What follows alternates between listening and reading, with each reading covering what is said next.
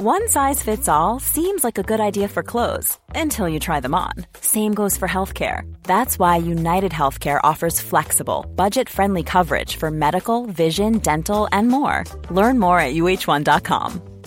I'm Sandra, and I'm just the professional your small business was looking for. But you didn't hire me because you didn't use LinkedIn jobs. LinkedIn has professionals you can't find anywhere else, including those who aren't actively looking for a new job but might be open to the perfect role, like me. In a given month, over 70% of LinkedIn users don't visit other leading job sites. So if you're not looking on LinkedIn, you'll miss out on great candidates like Sandra. Start hiring professionals like a professional. Post your free job on linkedin.com/achieve today.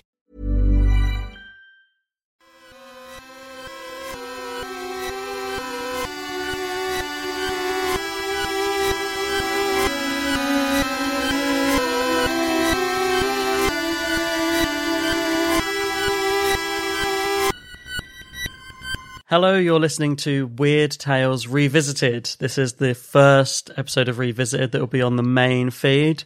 Uh, this is a show that I host with Rick. Say hi, Rick. Hello. And uh, we did a few of these last year for Patreon, which are now available to purchase on Bandcamp if you fancy. Uh, but what we do is we sort of look back at topics that have been previously covered on Weird Tales episodes, but maybe sort of just like brushed over. We haven't delved too deep in. So previously we've done The Man from Taured.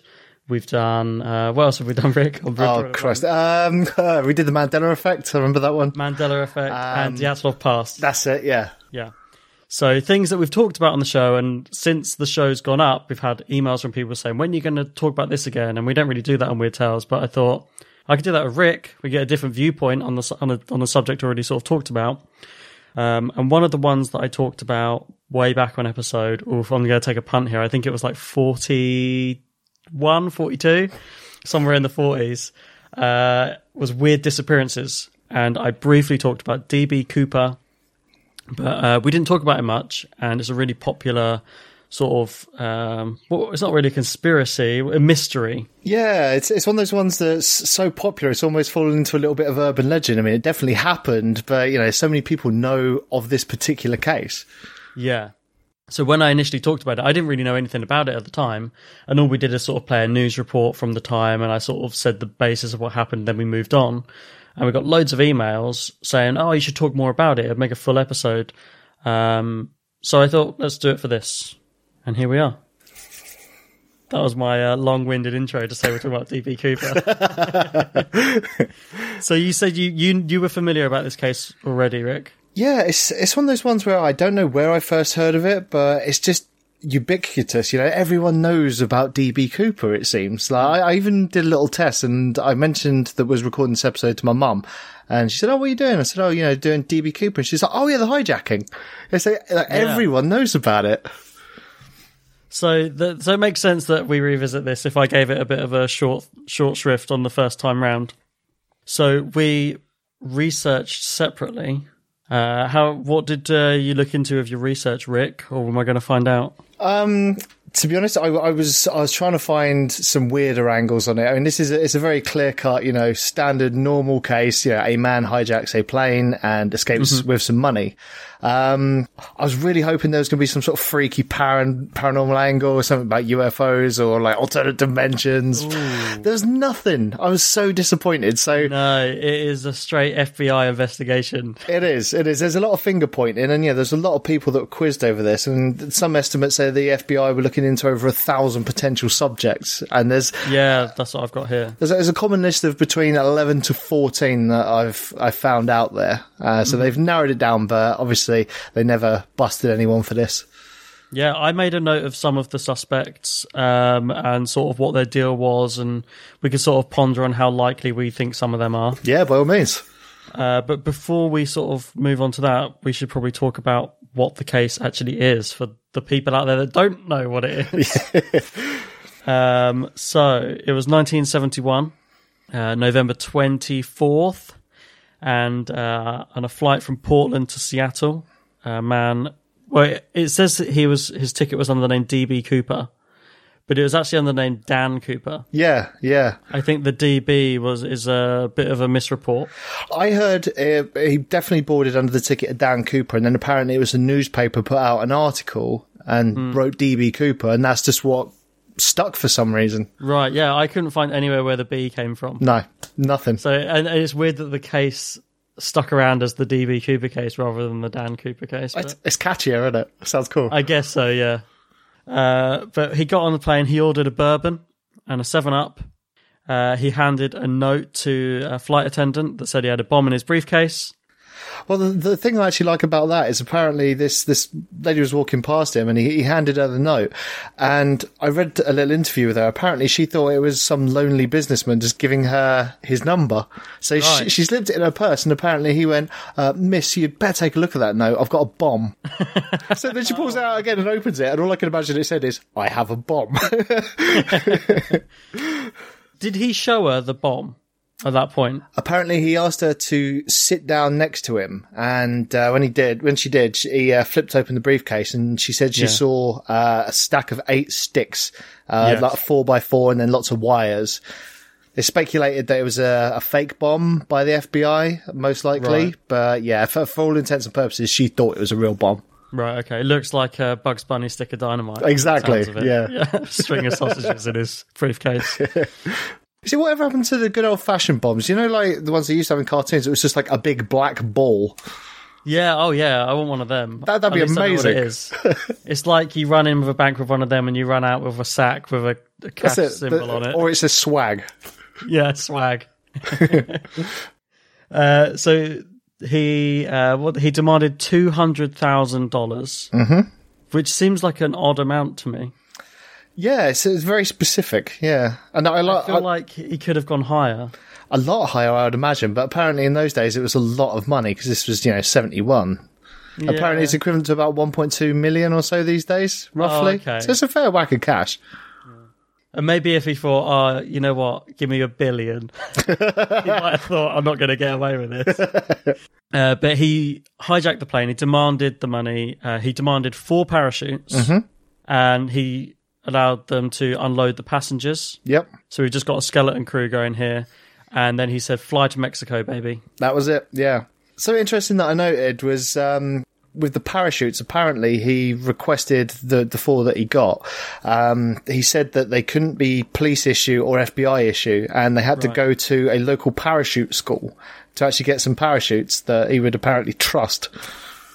I wondered why he asked for four. I'm assuming it's a paranoia thing. I don't know. Right. It's a, it's an odd one because it seems. Um, I, I don't know if you saw it in your research, but there was only two that were left on the plane, Right. suggesting that he had two on him.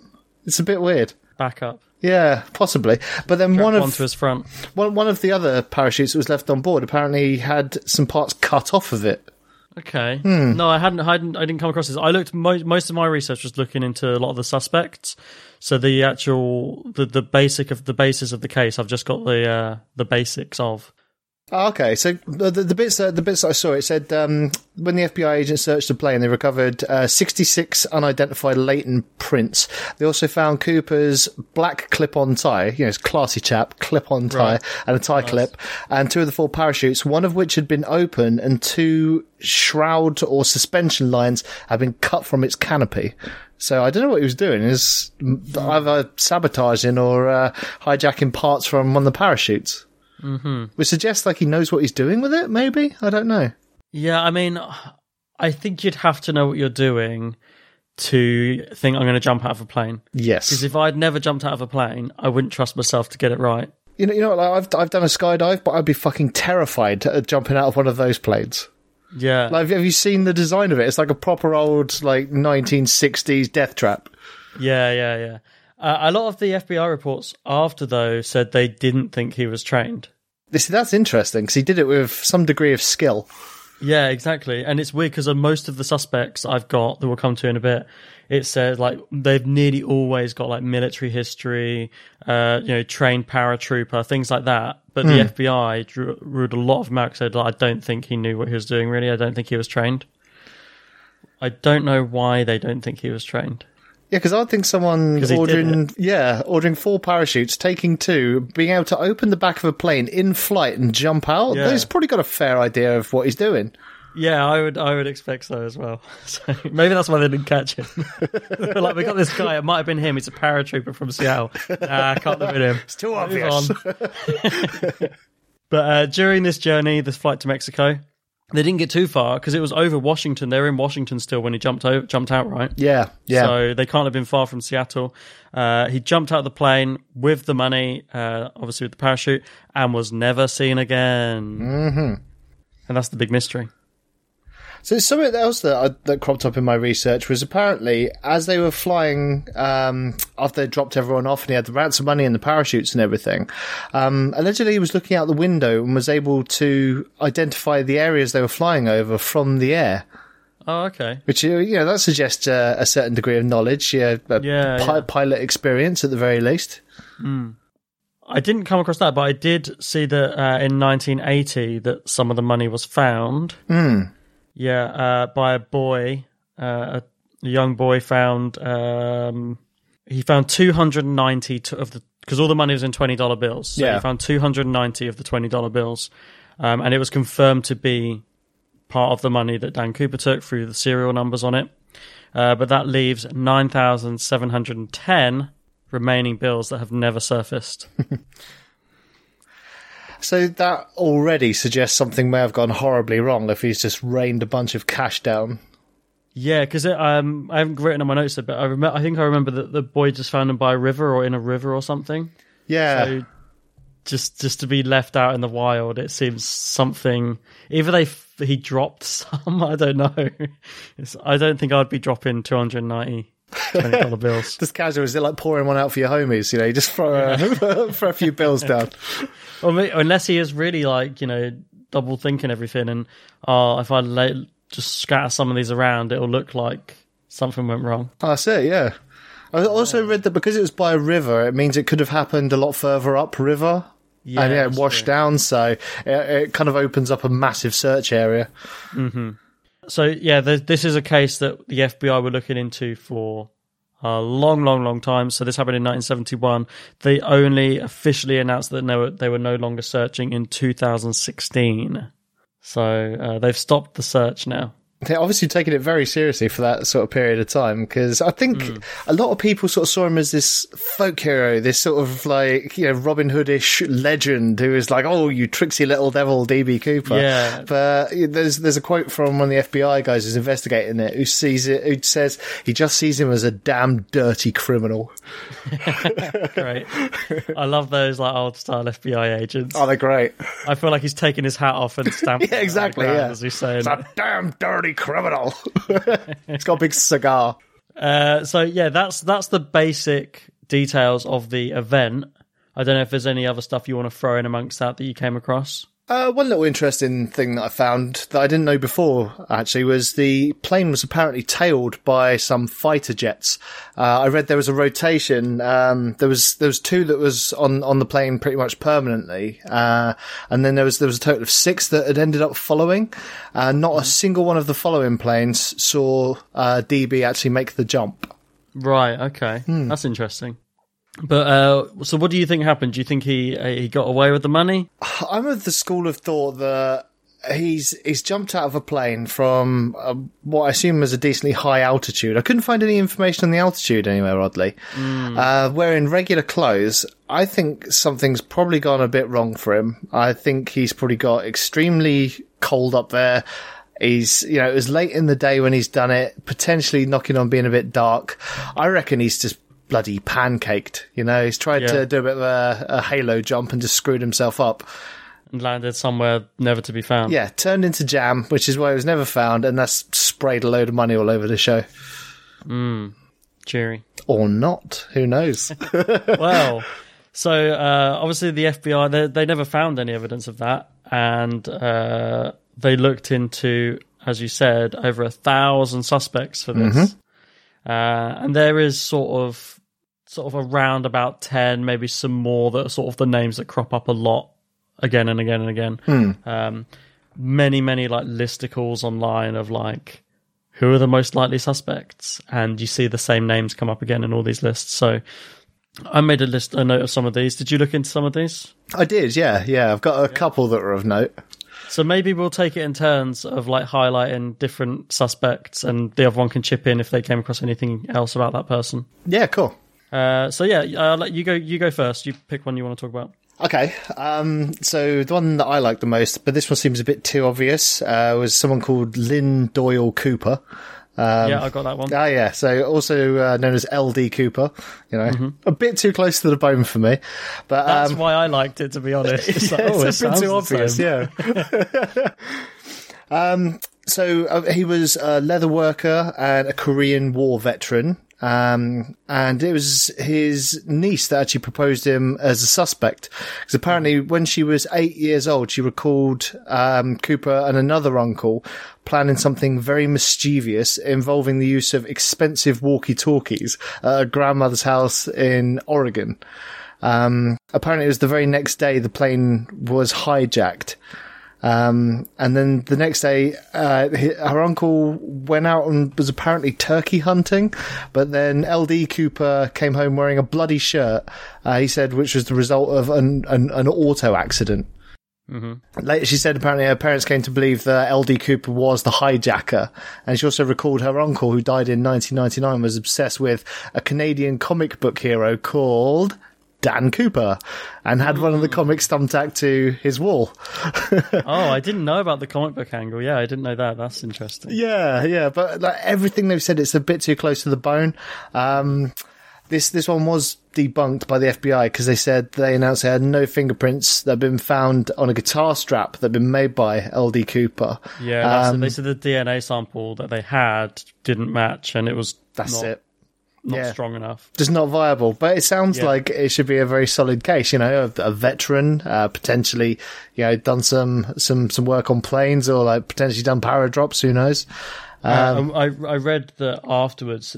She said that basically initially her looking into her uncle like this was a lot of like this gut feeling because um, whenever it was the subject came up about the hijacking about Dan Cooper, she said he was always like skirted the subject or changed the flow of conversation. Yeah. it came up like around the dinner table and stuff. he just, which is interesting. But have you got the quote? no, I've got a quote here. This now maybe I found this um, on a non non uh, sort of serious website, but um, I've got here that she once overheard him speaking on the phone. I think it was. Uh, the quote is, "We did it. Our money problems are over. We hijacked an aeroplane."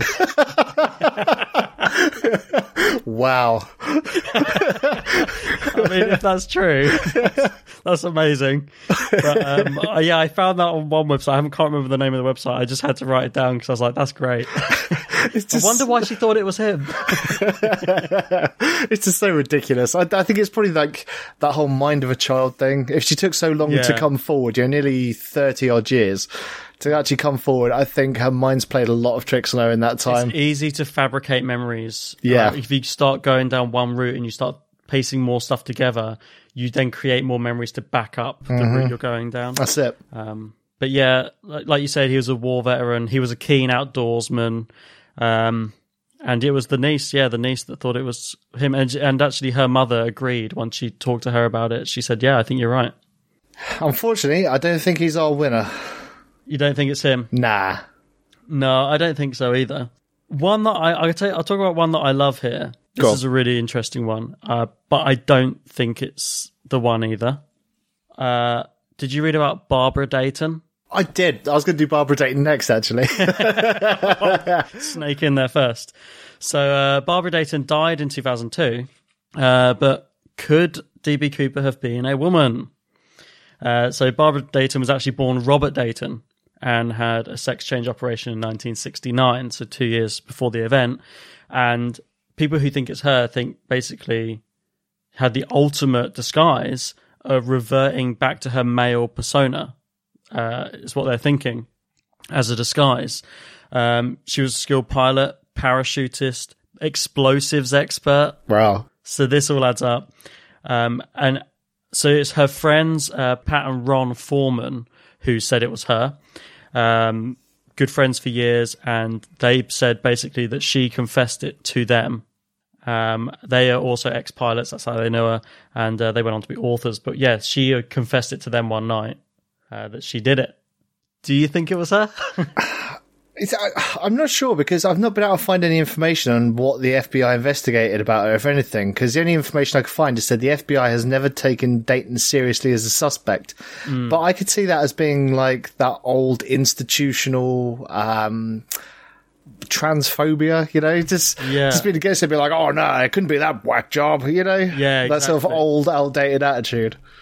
Yeah, possibly. That might if it was her, that's how she could have slipped through the net, I suppose, and hmm. not been looked into too seriously. The other thing is like the only evidence there seems to be is her friend saying, "I think she did it."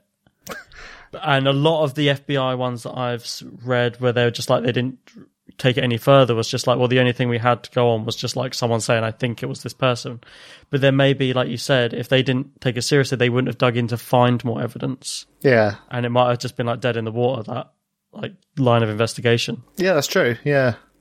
Because you know, you'd think someone who's actually got the balls to do something like this would probably have an idea on how to cover it up and how to shut the hell up about it as well. Yeah, Wouldn't just be like casually around for dinner and be like, "Oh, by the way, I'm DB Cooper." That's a good point, actually. Like the person who, if the person did survive, likely that they're none of these people hmm. because they did have the sense to just not mention it. Because there's a few on this list who are just like, oh, and then they said it was them one day. Yeah, exactly. Well, I, I could I could do that if I wanted to. you know. Yeah. Uh, unless you know, there's a couple here where they said it on their deathbed. So if you're gonna say it, that's what I'm doing. I'm gonna die tomorrow. Might as well tell you this cool thing about me you didn't know. Yeah, but is, it, is that just to try and maybe add some mystique to their life? Oh yeah, definitely. I Yeah. don't. I don't think that any of the people who said it on their deathbed, uh, it actually was. it's just a cool thing to say as you're dying. Exactly. You could make up anything on your deathbed. Be like, "I had sex with a queen," and people would be like, "Whoa, he said this thing on his deathbed." Right. So I remember to not believe anything you say on your deathbed. Good shout. So there we go. That's Barbara Dayton. Uh, a lot of these, uh, there's not too much information, uh, just because there's so many suspects to go through. Yeah, it's true. They, it, it's very sketchy. It's just like, oh, you know, this person did this. They they were related by this, and then the FBI said no. That's what I find for most of it. It's like there always Yeah, seems to be yeah. a very short investigation. There's a couple that sort of kept their attention for a little bit longer, but most of the time they've been disproved for a variety of reasons. Yeah. Uh, so yeah, throw another one out there. Another one like was uh, Kenneth Christiansen. Did you catch that one? Kenneth Christiansen. Oh yeah, I did. Yeah. Yeah, so he'd uh, been a paratrooper and then a mechanic and a flight attendant for Northwest Orient Airlines, which is the airline that the plane was from. Um, he apparently also resembled the composite sketch of the hijacker, but I've seen enough episodes of Crime Watch to know that those things are flaky at best. Well, also the uh, flight attendant acknowledged a resemblance. That's they true, spoke to yeah. the flight attendant about this one, and she she did she did admit there was a resemblance. But Hmm. I don't know how well I would. I'm pretty I'm pretty terrible at remembering people's faces. But then if I have never been in that situation, so- Yeah, that's it. Would it get like burned in? Yeah. yeah, Yeah, apparently in 2003, this guy's brother Lyle saw a documentary on the Cooper case and became convinced that his brother, who died in 1994, was in fact DB Cooper. Um, but once again, the FBI didn't see enough evidence to investigate. Um, and apparently the brother tried to sell the story for a film, which never happened. Um, there's also a big thing about Kenneth around the time of the hijacking buying a house for cash. And in that day and age, it would have been a lot of money, and that was the main thing that this Lyle's story was going on. Um, it later came out that Kenneth did not pay cash for his house. Uh, actually, Ah, I didn't see that. yeah, apparently, apparently that's uh, that's the way it went down. So it just ruled him out straight away. So this is another one where on his deathbed he was talking about stuff. Mm-hmm. Because he said to his brother on his deathbed, you know, there's something I've got to tell you. Uh, he said, actually, I've got the quote here. There's something you should know, but I cannot tell you. And then his brother said, uh, he didn't want to know, basically. He said, I don't care what it is. You can't tell me about it. We love you anyway. And he said his brother tried to tell him something, but he wouldn't let him tell him. And then afterwards, that's why he was like, "That's what he was trying to tell me." So he just jumped to the conclusion. Yeah. Yeah, Must have been. He must have, he must have sat on it, ruminated on it, and been like, "I wish I bloody got him to tell me," you know. and he was just looking for anything to think of what it could be. To me, like it sounds like the brother's just a bit of a huckster. Just uh, Yeah, sort of threw that theory out there because if he's trying to shop it around for a film as well, yeah, it's it's pretty shitty Mm-hmm. As soon as do. I, as soon as I saw about the film thing, I was like, uh, uh, but he he did say about the house. I didn't, I didn't know the bit that you said about he didn't buy it for cash. That's interesting. Uh, he said about the attendance resemblance uh, acknowledgement, uh, and one of his other bits of evidence was, well, he loved bourbon. a lot of Busted. bourbon. Apparently, though, as well, after his death, the family members discovered gold coins and a valuable stamp collection, and um, apparently over 200 grand in various bank accounts. So, you know, the guy was worth a few quid. Um, I, I don't know where that came from, but the FBI, once again, no connection. The FBI said also that he seemed too short. Basically, they were like, he's not as tall as the guy uh, who claimed to be DB Cooper, and also like um, Kenneth Christiansen was balding. Yeah. And they said, well, DB Cooper had a full head of hair. Yeah. But then some of his friends said, well, he did sometimes wear a wig. It's possible. So, yeah, but then it's, it's, it's stretching Yeah, thinner and thinner, isn't it? Well, one of the things that I found bizarre is um, one of the things the FBI said that ruled him out was apparently he had a level of skydiving expertise above that predicted by the suspect profile. Mm. So the fact that he was too good at skydiving precluded him from being a skydiving criminal. Yeah, that's the thing. That's what I kept. That's what I said earlier. They say, "Oh, he can't have been. He wasn't an expert. They don't think it was an expert. Why? Yeah, exactly. Yeah, what evidence is there? Like the man jumped out of a plane and pulled a cord. You know, I think most people could probably figure that out. Yeah, but the fact that he was too good suggests that DB actually fucked something up. I don't know what that would be. But yeah. That's what I never found. I was like, if they're thinking, like you said, if they're thinking all these suspects are too good to be him, what what did he do wrong to make him think that? the only thing I can think is there might might be a bit of evidence that the FBI has withheld. You know, so if they did find a suspect, they could ask him about specifics, and there might be that one detail they didn't release, where if they mention it, they know it's them. You Yeah. know, so maybe there is a little something in that. Uh, so I'm going to talk about. Um, did you read about Jack Coffelt? Yes, I did. Yeah, there's not a lot to this guy. Uh, I, in my opinion, there's no way it was him. he was the first person who claimed to be him. And he was a, a known con man, the criminal history. Um, um, he had injuries at the time. It's pretty much the only thing to go on. Uh, and there's a, like so many inconsistencies to his story that the FBI pretty much straight away just wrote this guy off. But he was shopping his story around everywhere, trying to get on telly, claiming it to be him. I don't know about you, but if I'd pulled like a great all-time historical heist, I wouldn't be trying to get on every talk show in America saying it was me. Yeah, I would keep the money to myself. Yeah. But um, he was, yeah, he was constantly trying to get on TV. FBI were like, this guy's a complete shyster. Mm-hmm. Uh, eventually, to the point where TV stations are just ignoring him. They're like ignoring his calls. Like, oh, we don't want this guy on. It's like a shit version of the Zodiac. yeah, really, really bad. so that's and that's all there is to Jack Coffelt. In in seventy two, he was like, "It was me," and then just kept shouting from the rooftops, "It was me." Honestly. it wasn't. no. unless it what unless it's a, a genius double bluff. And he was like, if I act like an idiot, they will just won't think it's me. you might be onto something. And, you know, I'm I'm being all turned around on Jack Coffer. uh, but that's literally all there is on Jack Coffer. He's an idiot. Yeah, yeah. Strike him off. Well, one of the ones that I quite like that come up. Did you see uh, John List? Oh yeah, Yeah, it's it's an interesting this is one. this is probably the wackiest one. I think so. Yeah, Yeah, but um, for for the listeners, he was an accountant um, and a World War II and Korean War veteran who murdered his wife, three teenage children, and his 85 year old mother. Uh, 15 days before the Cooper hijacking. Um, he apparently withdrew 200 grand from his mother's bank account and disappeared.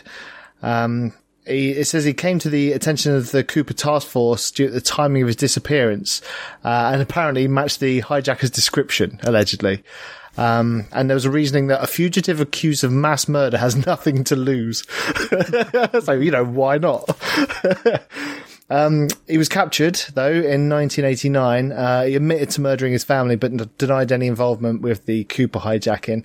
But uh, his name still seems to come up all the time, even though there is no substantial evidence. It's just he happened to be a criminal around the time, and it's this whole loose, you know. He, well, why not? You know. I think a lot of it is people trying to tie to sort of you know infamous crimes happening around the same time into one person because it makes it more spicy. That's it. Yeah. Yeah, and they're they're around the same sort of frame. They looked similar to each other, so they're just like, hey, maybe it was the same person. Yeah. and then this the that sort of idea has run on, but I, I don't think so. I mean, t- to me, this guy, you know, if he's murdered his whole family, just it doesn't seem like the description of Cooper that I've read, where all the people on the plane and the flight attendants were saying that he was a really nice guy. He just seemed he like a really very, decent and bloke. collected to me. Yeah, yeah. And a lot of people were saying that um, he didn't get that bourbon and soda to calm his nerves. He just wanted a drink. Like he seemed as Yeah. cool as a cucumber. Yeah. So John List. Um, another one I've got here is Richard McCoy. Mm-hmm. Have you got this one? Yes. I like this one. What did you like about Um, him? I like the idea. Well, I don't know if I think it's him, but I like the idea of. Um, so this guy is a is another veteran. He's a Vietnam vet, uh, former Green Beret helicopter pilot, avid skydiver. So these chips will fall into place, and uh, he was thought to be. There was so basically after the DB Cooper incident, there was loads of copycats around Yeah. People trying to do the same thing. And this guy was one of those copycats, or was he? So maybe it was Cooper doing the same thing again. Like, I got away with it once, why not do it again? Uh, so in 1972, this Richard McCoy hijacked uh, an aeroplane with a hand grenade, which to me, that's not Cooper's style. No. I think he would go for the same same because I don't think, like you said earlier, I don't think it was a real bomb. I think it was like you know a load of carrots that I taped together. Spray painted red. I don't think he would actually get hold of a real hand grenade and do it. no. So that's that. That's the detail that sort of throws me off. Uh, but in '72, when he hijacked this plane with the hand grenade, he did the same thing, parachuted away with half a million dollars, but was captured days later. So I, I read that the hand grenade was apparently a paperweight. Ah, resembling a hand grenade. Okay, so that's that's more likely. yeah.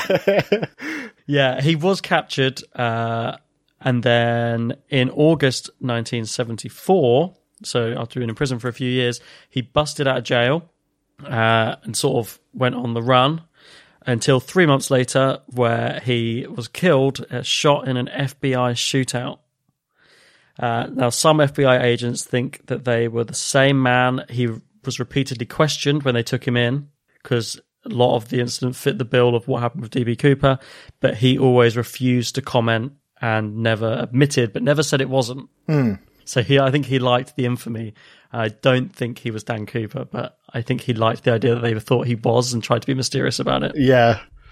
I, out, out of all the ones that I read up on, he was probably my favourite for being DB. But I think from everything I've read about him, he is most likely just a copycat. Yeah, I think he's a a good copycat, and I Very. like that. Of the copycats, he's the most likely to have been actually the real deal as well. Hmm. But I don't know. I don't know. I don't know if he would have done it again. Do you know what I mean? It would be a bit ballsy. Like to do Yeah, the same but then- crime twice. You know, he got two hundred thousand the first time. I think, hey, why didn't I up it? Because it was this was half a mil. It's like It's true. Yeah. upping it again. Yeah. So there we go. Yeah, Richard McCoy. Um, one of the ones that I found that I quite liked. Do you see uh, Robert Rackstraw? Yes, this was the first one I looked into actually. Yeah, it's, his one's come up quite a bit from what I've seen. So he was a retired pilot and apparently an ex-con, uh, and he served uh, on an army helicopter crew uh, and other units during the, the Vietnam War. Um, apparently came to the FBI's attention after he was arrested in Iran and deported to the US to face explosive possession charges, uh, which is quite interesting. Apparently, he's released on bail for that one, though. Um, he attempted to fake his own death, I read, by radioing in a false Mayday call and telling controllers he was bailing out of a rented plane over Monterey Bay.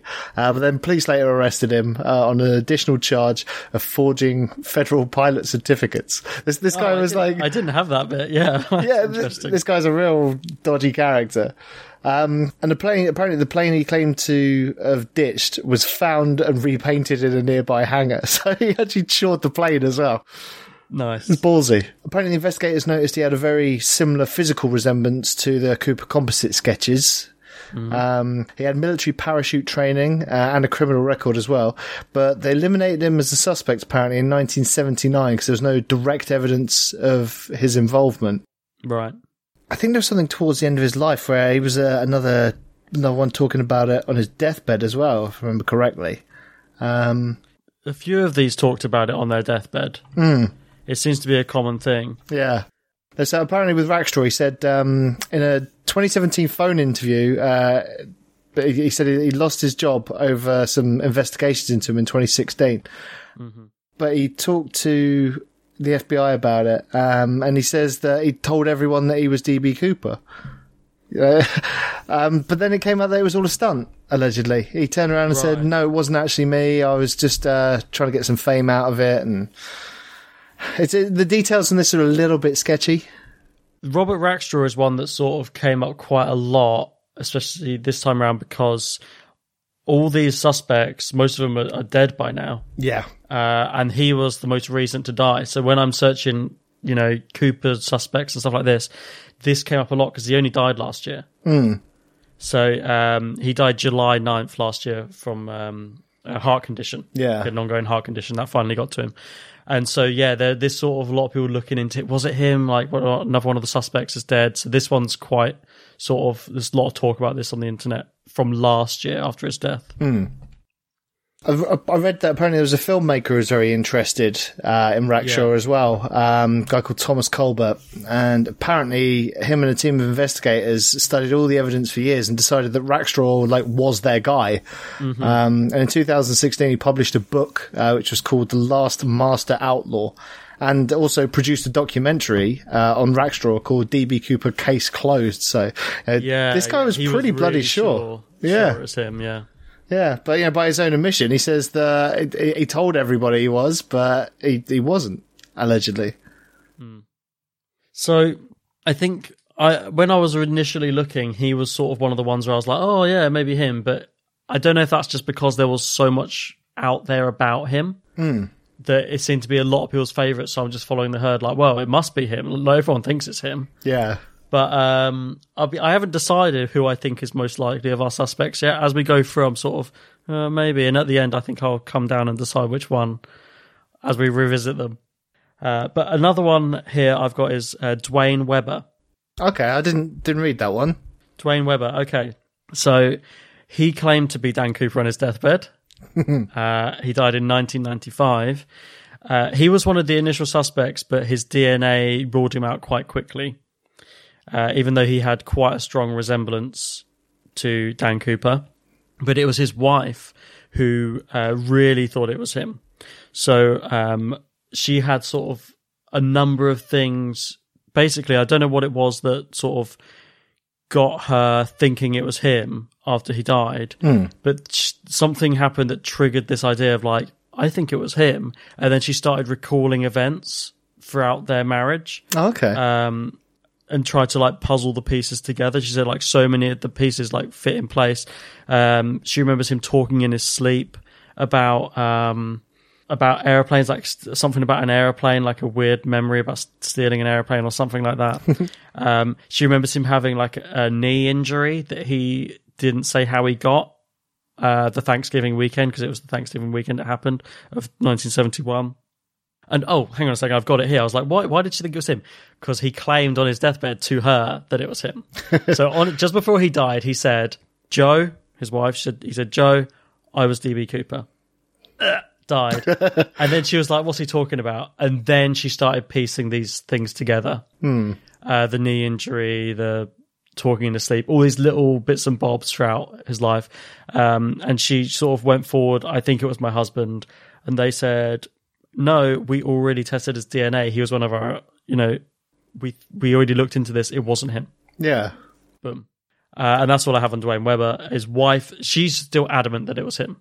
Well, she would be, I guess. You know, if that's your husband's dying words, Yeah. you, you know, you're going to believe it. But And it's pretty exciting. it is, it's kind of cool. Cooper. Yeah, that's it. But it, the the DNA rules him out. So all he's done is Yeah. he's proved himself to be a massive liar on his deathbed. Yeah, that's true. Yes, I suppose if she doesn't want to think, God, one of his last words to me was just a fucking lie. yeah, thanks, so love. she's going to go with it, I guess. But out of all of them, that's that's pretty much the ones that I gave any time and attention to. Uh, were there any other ones that you come across that were were of interest? I've got a couple here which are just sort of there's not much info. Uh, one that I had quite a lot of info on, but I uh, I don't know if I thought it was him, so I haven't written too many notes. Was a guy called William Gossett. Okay, yeah, Um, he told his sons numerous times that it was him. Um, descriptions of him, his friends, and people that knew him described him as a quote quirky guy.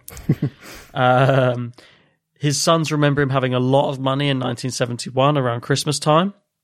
Um, he had military background, uh, survival experience. He was a parachutist. He'd been in the Korean and Vietnamese wars. The FBI agents didn't find any links other than a few statements made by himself, which are him telling his sons, "Oh, you know, I was Dan Cooper." So basically, his sons are like, "It was him. Look at all this stuff," and the FBI agents are like, "Yeah, that's all there is. He told you yeah. that it was him." Uh, he died in 2003. And he was, he a bit of a kooky chap, so that's probably another thing that threw him off. Yeah. Um, I, I read though you, you'd, you'd probably quite like him. He'd probably have a place on, on this very show actually, because he used to host a, a radio talk show in Salt Lake City, which featured discussions about the paranormal. Wow, he was a quirky guy. There you go. I'm going to change the podcast to the quirky guy. uh, I didn't know that. I didn't find that bit about him hosting the talk show. That's interesting. So yeah, the only other names that I sort of briefly looked at were. Um, did you read anything about Robert Richard Lepsy? I did, yeah. Uh, not too much though. What did you get on him? Uh, okay, so he went missing into in uh, 1969. So already I'm like, why are we even thinking it's this guy? Um, because there was no missing persons reported. Basically, the, the thing that I found interesting is the weekend of the hijacking, there was no reported missing persons that fit the bill for what Dan Cooper looked like, which I found an interesting little tidbit. If he disappeared, there was no reports of a missing person. But in 1969, uh, this guy went missing. Um, basically, he had a strong resemblance. They found his car dumped at an airport with the keys still in the ignition, and he had reportedly taken a flight to Mexico, and that was the last time he was seen. And they think it might have been him because it was a missing person, but I don't know why. This is two years before the event that he went missing. So the the flight that he took was was it it was hundred percent him? I, they know that, or was it? Uh, not 100%. So the only thing that they know is that he went missing. I think he had a, I haven't written here, but I think it was a butcher shop or a shop of some kind. He closed it up, got in his car after work, drove off. That was the last time people saw him. A few days later, they found his car at this airport, keys in the ignition, and it's thought that he got a plane to Mexico because he matched the description for someone who got this flight to Mexico. Last he's seen. I see, that's interesting. Like, it just shows you how lax airport security was back then. Yeah. Oh, yeah. Oh, it might have been him. You know, I pretty much. remember it being lax when I was a kid, so I can't imagine what it was like in 1969. That's true, actually. Yeah, yeah. Uh, so that that's that's one which I don't think has a lot going for it. Um, did you have William Smith? No, didn't catch that one. Okay, so this is a really weird one. He was never a suspect. Okay, uh, but in 2018, an anonymous military data analyst identified him as who they thought it was. um, he was the friend of a dismissed suspect from 1985 called Dan Leclerc. Okay. So in 1985, they'd been looking into this guy called Dan Leclerc. They really thought it was him, but after a while dismissed him. And uh, this an anal- analyst, after going through the details, thought, "Oh, it wasn't him. It was his friend." If we'd looked into his friend, we wouldn't have dismissed him because his friend had stolen Dan Leclerc's life story and they think it was actually him that did it. So where the trail ended on Dan Leclerc, actually it was his friend that had stolen his life story, and that if they'd followed that lead, it would have they would have come to the conclusion that it was him that did it. The only issue is there's no evidence. It's just this guy. Oh, no. like, I think it was him. so just Wow. this anonymous, this anonymous analyst thought it was him, uh, but he was never actually a suspect, William Smith. But that was interesting because that was only from 2018. That name sort of came up Yeah. um, after they'd already closed the case on this guy. So Hmm. 2016, they said not looking for him anymore, and this guy just sort of maybe did it off his own back or whatever. The thing I find odd is that there seems to have been a decent amount of evidence that was left. Um, but there's just no suspect at all is plausible. There's nothing that's tied to anything else, and no other fingerprints have come up. Even in this day and age, I do historical analysis on things. And So th- there's no other cases that this guy has cropped up in where they've taken fingerprints for him, No, which is just baffling because you'd think someone who's got the stones to do that is probably quite a hardened criminal. or yeah, I don't know, or he he just snapped one day. Yeah, who knows? He just did it. He just took a punt. Maybe he was just like a nobody. I'm just going to do this. I, I might die, but I reckon I can parachute out of a plane. do you know what I mean? I've got some. I got. I can make a fake bomb. I'm going to do this. But it's weird. Like the, the the report that no one was reported missing of that weekend. I'm like, who the hell was this guy? yeah. Um, so the only other name I have here is a guy called Walter Reca. Um, he died in 2014. He was a paratrooper. He claimed to be a spy. That's already discredited him. He admitted to being Cooper uh, in a taped confession before he died. Um, and he settled in Cle Elum in Washington, which is the closest town to where uh, the plane was when Dan Cooper jumped out. so they reckon he jumped out, landed, settled in the nearest town, lived out his life Sold. fine. And then just before he died, he's like, I'm just going to record my confession. See ya. Peace out. he just kept his head down in this small town. Uh, that was the only other name I looked into briefly, but there, there, that's that's the list of suspects I've got. So one little thing that I thought was quite interesting that came from all this is the the plane that was hijacked, the Boeing seven two seven at the time, the the back door on the plane. So you think of a back door these days, it's like that little side exit door, isn't it? You know, where you can put the mm-hmm. stairs up to it. This particular plane had like that, um, you know, you know, like on like a big military plane where it's got like that cargo hatch that drops. Oh, like, yeah, yeah. yeah, like you'd see like uh, paratroopers jumping out of, you know, like go, go, go. They go piling out the back. It had um, a cargo hatch that was like that, so it sort of flipped down, and that's what he opened and jumped out of. And um, during during the, the bits afterwards, just to stop something like this happening again, so it couldn't be open from the inside, they had to develop something that they called a Cooper vane, which uh, sits on the back of the the back of the plane and keeps it uh, locked. So it means it has to be unlocked from the ground. Ah, So, interesting. Yeah, yeah, it's just to try and stop further incidents. A little bit of a legacy. Yeah, yeah. So, of our of our suspects, are there any that you're you would hang your hat on and say, yeah, maybe that guy? Not really. nah. They all just No. seem really, really tenuous, and there's a lot of evidence to, that, that goes the other way against them. You know, and the FBI have explicitly ruled out most of these people. I mean, you can pick holes so easily in all of them, Yeah, which I guess is why there were only suspects and never actually arrested. yeah, um, because none of them seem like it's definitely them. I mean, there's a few I like more than others, um, like Lynn Doyle Cooper. I kind of like that one, but that is based on you know conjecture of a child. yeah. And it's, it's, they all seem to be like the ones that I like are the ones that would make a good story. Yeah, I think that's what it is. Because the other ones I like, like Richard McCoy. I like the idea of the copycat trying again, never admit. Yeah, that's it. Yeah, yeah. It sounds good, but realistically, nah. Yeah, I don't know who I, I'm sort of flipping through these suspects, thinking who would I go for, and I, yeah, like you say, it's just the ones that would make a cool story. Yeah, I mean, maybe a lot. There's a lot of people who think it was Robert Rackstraw. Like you said, there's the the the book about it, the case closed book, and potential for making this film about it. But hmm. I don't know if I think it's him. There's nothing about it that made me go, "Oh yeah." yeah. I could still find holes in it. So there's none. I I personally don't think it's any of them. I don't know. I just think it's some crazy maverick renegade who had a mad idea. You know, as you say, maybe he snapped or something, and mm. he thought, why not? He went and did it. He got most of the way there, but he ended up eating pavement, and that was the end of it. So you think he's just a, a big splat? I think so. I love the idea that he got away with it, and he's not any suspect.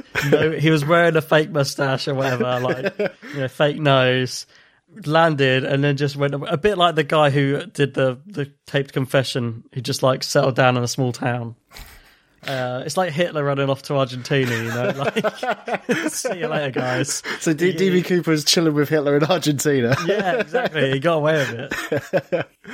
he hitchhiked the rest of the way to Mexico. but yeah, unfortunately, I I don't think it was any of them suspects. Nah, I've got to say, me neither.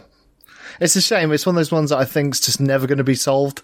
No, no, and even the like we said, the FBI closed the case in 2016. Even they're like, nah, we're not going to solve this. Let's just put our resources elsewhere. Yeah, it's just it's, it's going to be one of those mystery men that, that's already fallen into almost like a mythical status. Yeah, yeah, the mythical DB Cooper will never be caught. Yeah, but uh, yeah, I'm glad uh, I had a chance to look into it more and look into some of these suspects and stuff. Uh, is there any stuff you wanted to uh, talk about further on the case, or is that everything we've got? Um, that that pretty much wraps it up for me. Um, uh, well, there was one further little thing is I know that he left the the bomb case on board, and apparently the FBI have have got that, and there's some details about it that have been unreleased, just in case a viable suspect did come up. You know, like I was talking about earlier, how they don't release certain details. Apparently, there's specifics on the bomb that they haven't released, just in case someone does come up as a viable suspect, even all these right. years later.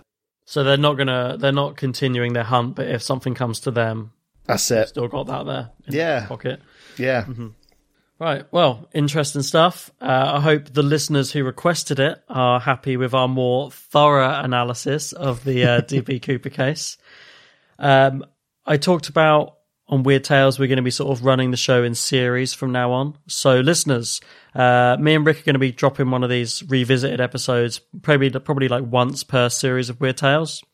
So, if there's any cases or things that we've sort of brushed over that you'd like us to do in more detail, let me know because I will be taking uh, listeners' suggestions into consideration a lot for these because it's interesting to know what you would like us to talk about more. Exactly. The weirder, the better. Oh yeah, and uh, like I said, we we already covered a few. If you go on, uh, it's bobshoy.bandcamp.com. Uh, you can buy all three of the previous episodes for two dollars or uh, any price. You can name, you can give me twenty dollars from if you want, uh, but they're fun episodes. They're really good ones, and uh, I think that wraps us up. I think so. Oh, and I've sent. I'm telling to get in contact uh, with your suggestions. If you want to do that, it's unexplainable uk at mail.com or go to Weird Tales and the unexplainable.com and you can contact through there. Uh, if you're listening to this, you've probably been listening to Weird Tales a while. You already know where you can get in contact. Uh, but yeah, do that. Uh, any other stuff you want to say, Rick? No, I'm good. That's it. Thanks for listening. Excellent. Uh, thanks for listening, guys. After this episode, there's going to be a short break. We're going to be off for a month, and then we'll be back uh, with some new stuff. So get in contact with any stuff you want to hear about. And uh, yeah, that's about it. Bye bye. Thanks for See listening. Ya. lots. Bye bye.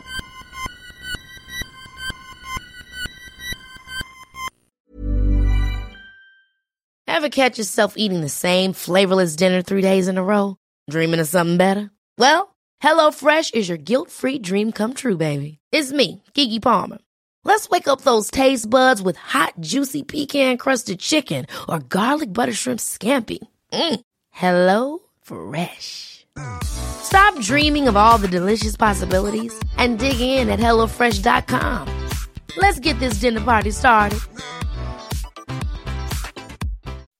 When you make decisions for your company, you look for the no brainers. If you have a lot of mailing to do, Stamps.com is the ultimate no brainer. Use the Stamps.com mobile app to mail everything you need to keep your business running with up to 89% off USPS and UPS. Make the same no-brainer decision as over 1 million other businesses with Stamps.com. Use code PROGRAM for a special offer. That's Stamps.com, code PROGRAM.